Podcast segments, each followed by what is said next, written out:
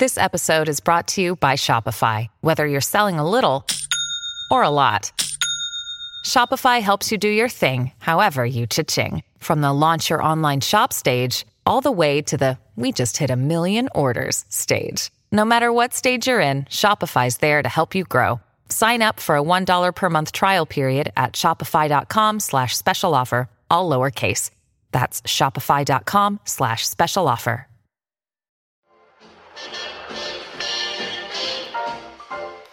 In prison, dinner was always a big thing.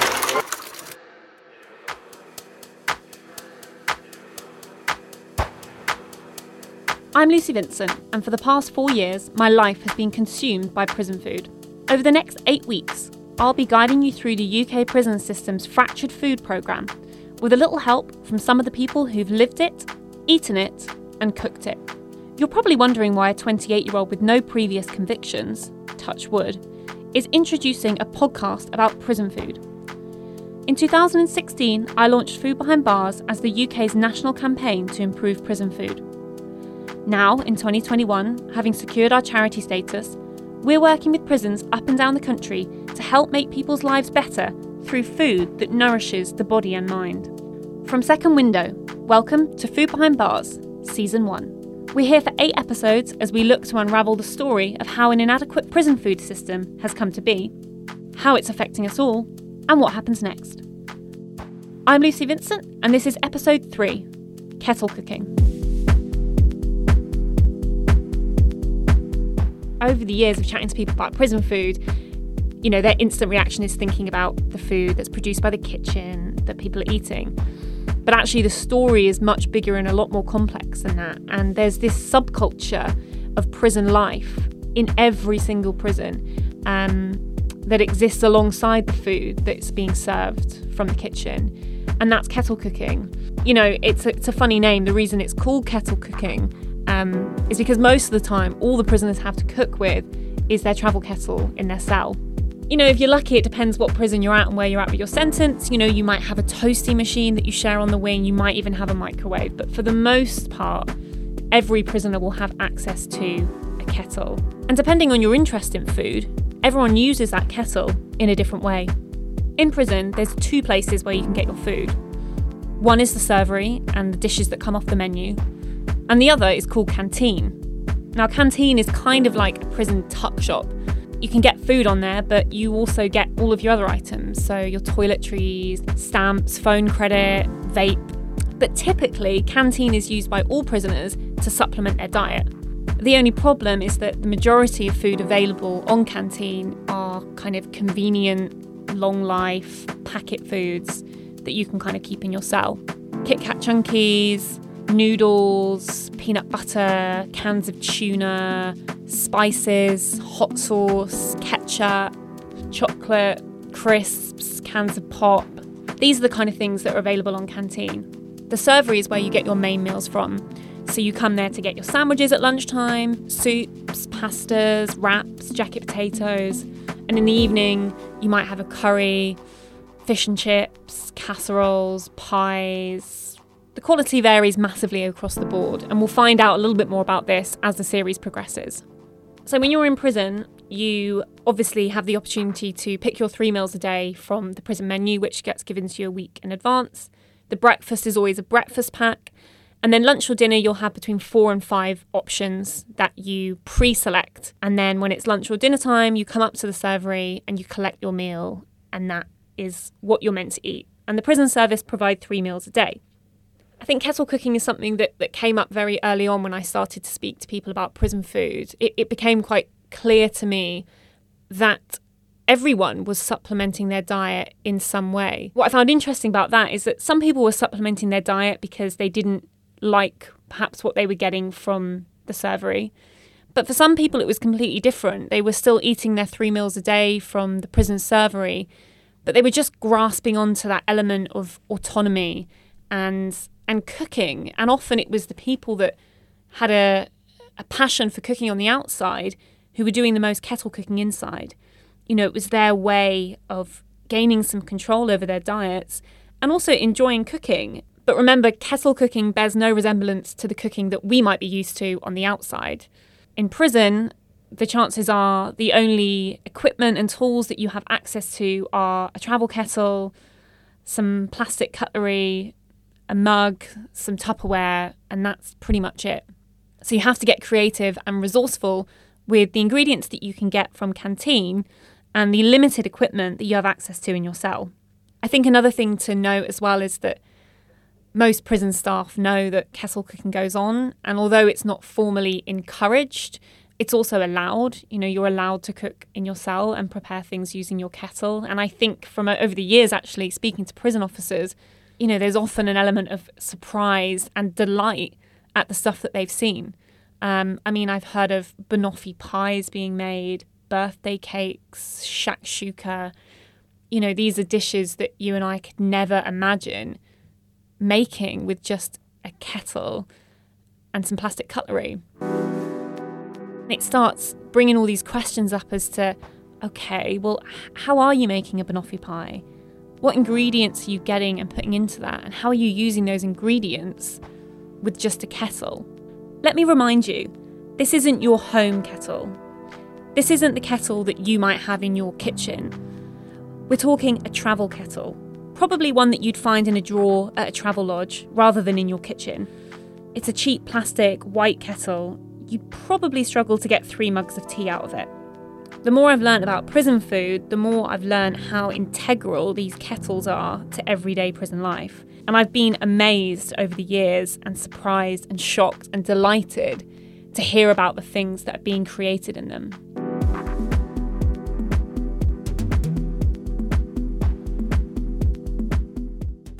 And then I met Danny. Danny's taking kettle cooking to the next level. We kitchen. I've done that, but for tomorrow. This is for my friend Yusef. This is for me. I actually got sent his page on Instagram, Danny Hell's Kitchen, and started kind of looking at, at what he was doing with the food in his cell. And actually, it was unlike anything that I'd ever seen before. It was very different to the experiences of kettle cooking that I'd heard about in the UK and that I'd witnessed. Um, I guess, firstly, he seemed to have access to a few more bits of equipment. Um, you know, I don't think his kettle was actually the most important part of his cooking process. Secondly, the stuff that he was making and the volume in which he was cooking was huge. I mean, he was cooking every single meal in his cell, sharing it with his cellmate, and eating it together in quite an elevated experience. And the fact that he made no apologies about the food that he was producing and the level w- at which he was cooking, which for me, you know, was actually quite close to kind of fine dining. The dishes that he's making were real elevated examples. You know, this was not noodles in a mug. Um, you know, this was a beautifully crafted French sponge cake that he kind of set in the fridge overnight. Paulie did the prep work. He was doing a year for contempt, and he had this wonderful system for doing the garlic. He used a razor, and he used to slice it so thin that it used to liquefy in the pan with just a little oil. It's a very good system. I think as well with Danny, a big part of what he was doing was was sharing that story and sharing that glimpse into his life and in his little cell kitchen. And he was doing that by sharing that on Instagram Danny was a real key person that I spoke to because he's currently serving a sentence. He's inside right now, but talking about what he's doing inside around food in real time. Guys, patata fritas. Nice salad with nice dressing. Not too bad, my little banana cake and little bit of pear in it. His Instagram bio reads real prison life, and he's definitely giving us a glimpse and a snapshot behind the cell door.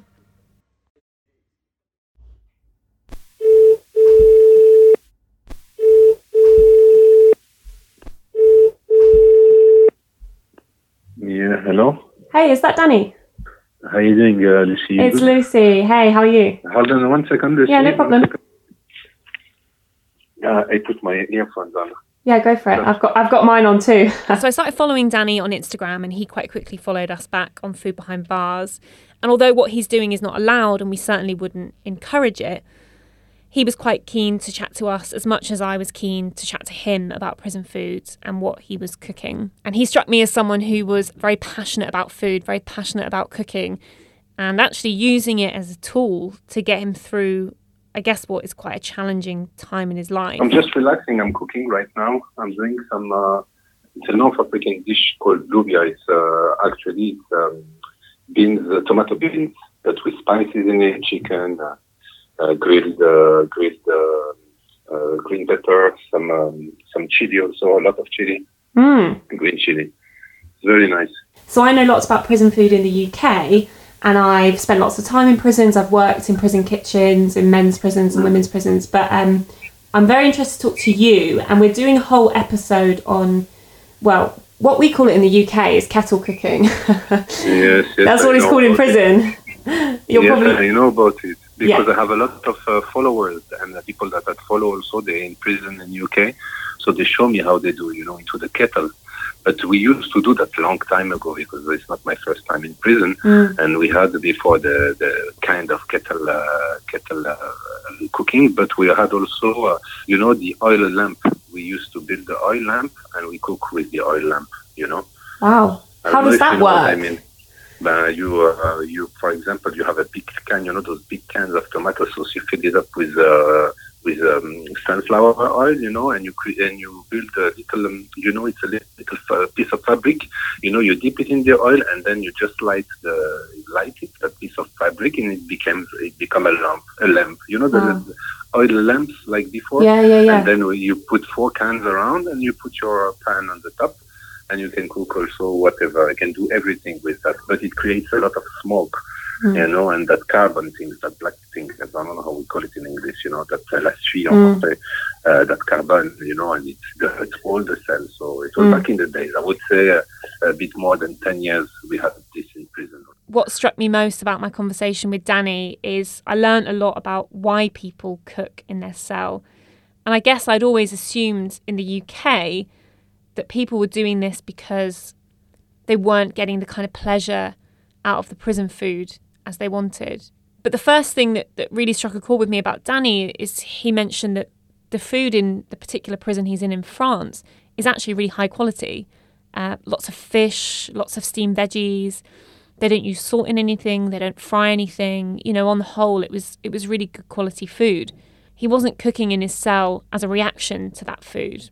It was about the pleasure and the enjoyment that he got out of cooking and eating his own food. And as I used to say all the time, it's, uh, cooking is a therapy in prison. You, know, Mhm. you, you know, time goes fast. Uh, it's a pleasure.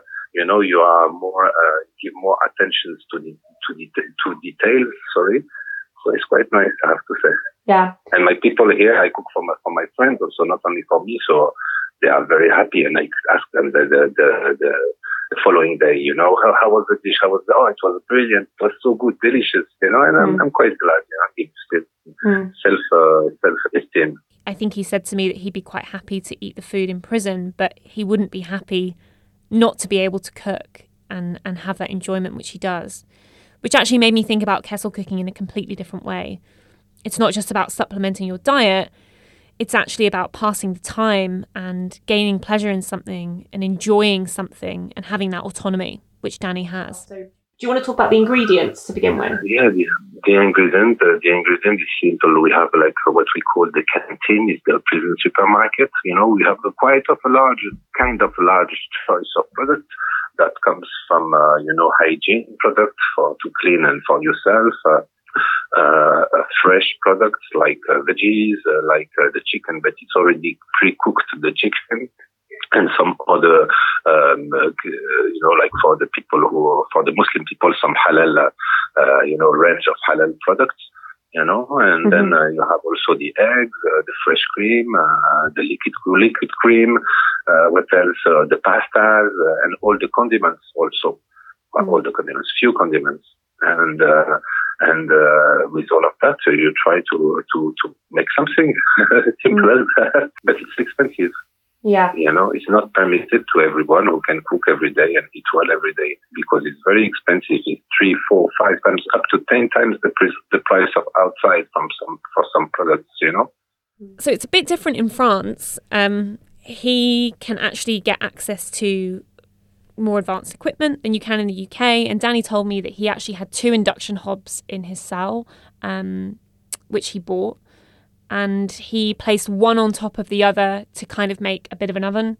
I mean, if you go on his Instagram page, you can see that he's roasting chickens and making cake, baking things, but also using it to kind of fry things as well. And he also has a fridge. He mentioned that these days he's in a cell on his own. So he was cooking by himself for himself. But in the last prison that he was at, he had a cellmate who he was really, really close to, and cooking actually really brought them together. You know, they'd make a big deal out of meal times every night and, and almost kind of set the table in their cell and sit down together. Uh, we had the breakfast, uh, the lunch, uh, uh the, the, dinner. We did uh, we did uh, the l'entrée, the, the, main dish, and the dessert also. I do my tiramisu. I do the tarte au, tarte aux pommes. Your tiramisu. Um, can you tell me how you make it? Because obviously it's my favorite dessert. Um, now, the best dessert. now the tiramisu in this prison, I can get access to, uh, I can buy at the canteen uh, the mascarpone, you know, mascarpone. I can buy it. So right. normally without mascarpone, it's very simple. I take uh, fresh, uh, uh, fresh cream, you know, this fresh cream, uh, crème fraîche.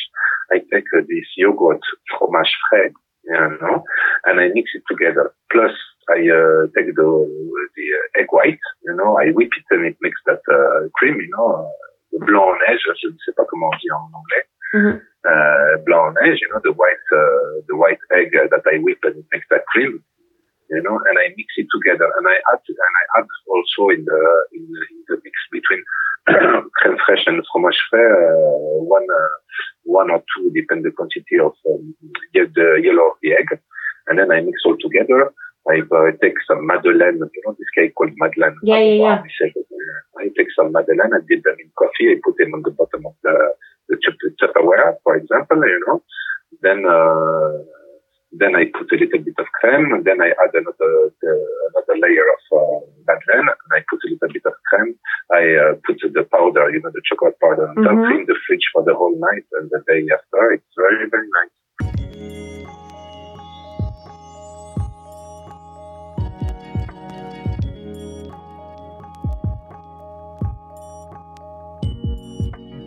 Well, I think he's he's getting a lot of excitement from the fact that he's obviously got a big following, and um, and I, I think that's kind of buoying him up, and and certainly you know he has this kind of boyish, outgoing excitement about him, and he just wants to talk about food, and he just wants to talk about positive things. You know, he kept saying to me, you know, I don't want to talk about crime, I don't want to talk about what happened before, I just want to talk about now and this positive thing that I'm doing to get me through this negative time? I never talk about, um, how can I say?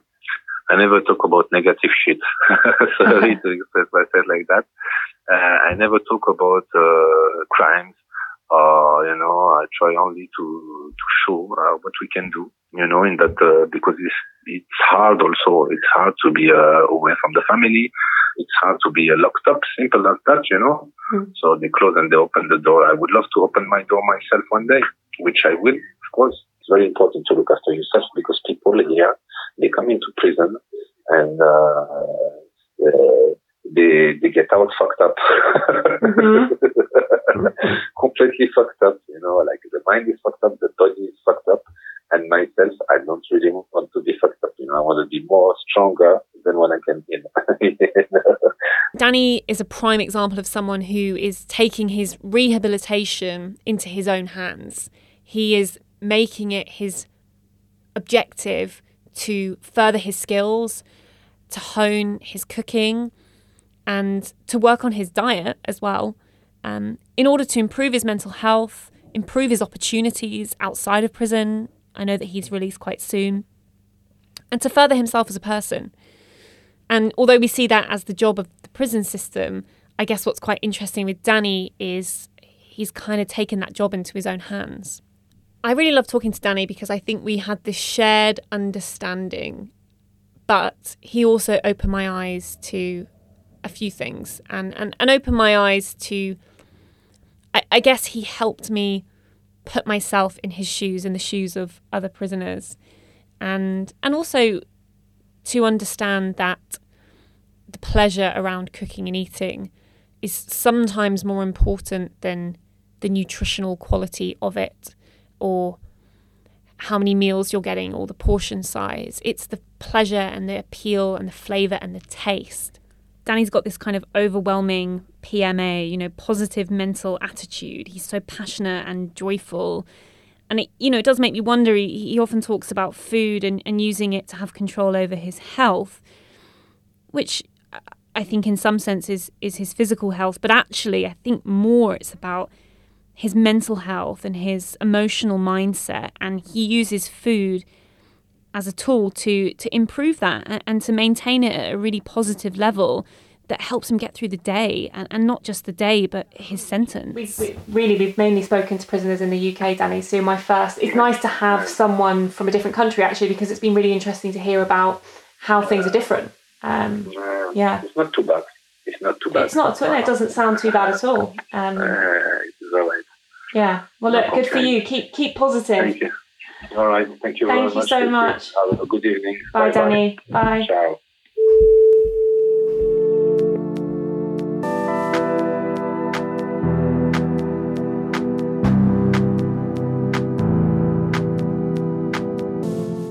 I guess it was just about, for me, it was about gaining a deeper understanding of the, the emotional motivation behind kettle cooking. Um, and it's not just about doing something cool with a pack of noodles. It's actually a much deeper story than that. Um, and you know, I, I, think this this element of control is is I have that conversation a lot in prison. You know, the fact that they're picking off a menu that's been pre-decided for them and they've got to choose a week in advance. You know, it makes people feel out of control. And here's Danny, you know, kind of joyful and passionate and so in control of his own food destiny in prison um, you know, he's really he's really taken control of it. He's taken that to the absolute extreme and you know, I think in perhaps in a French prison, you know, there's some opportunities to do that that, that UK prisoners don't have. Um, and he's fully relished that, you know.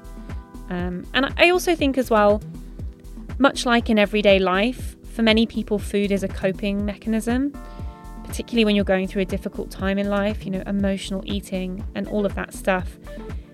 Food is a coping mechanism in prison, 100%. And someone like Danny, he's not just using food. You know, this isn't really comfort eating as such. Although, you know, I think there's an element of nostalgia to his food because, you know, he's from um, Morocco originally and he cooks a lot of North African food that he learnt in his childhood, you know, which takes him back home. You know, it takes him back to perhaps a time in his life when he was happy and free. But actually, it's the cooking for him is a coping mechanism. And, you know, I can't imagine how many chefs you'd speak to in real life who took up cooking during a difficult time in their life because that's what people do. It's therapy. That's what he said. Um, it helps you get through things and you get a delicious meal at the end of it, which makes you feel better. It might not be allowed and it's certainly not encouraged, but as a result, he is getting on with his sentence. You know, he's not troubling the other people in prison, he's not troubling the prison service. He's just doing what he's doing to get through. And I think most prisoners would sympathise with that.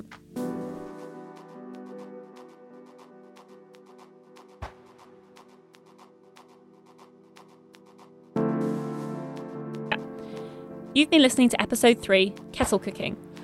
This is season 1 of Food Behind Bars, brought to you by Second Window if you enjoyed the show and want to hear more like it, subscribe wherever you get your podcasts. This show was presented by me, Lucy Vincent, and produced by Second Window. The edit was put together by Taylor Fawcett. Coming up next week, episode 4 The Female Problem.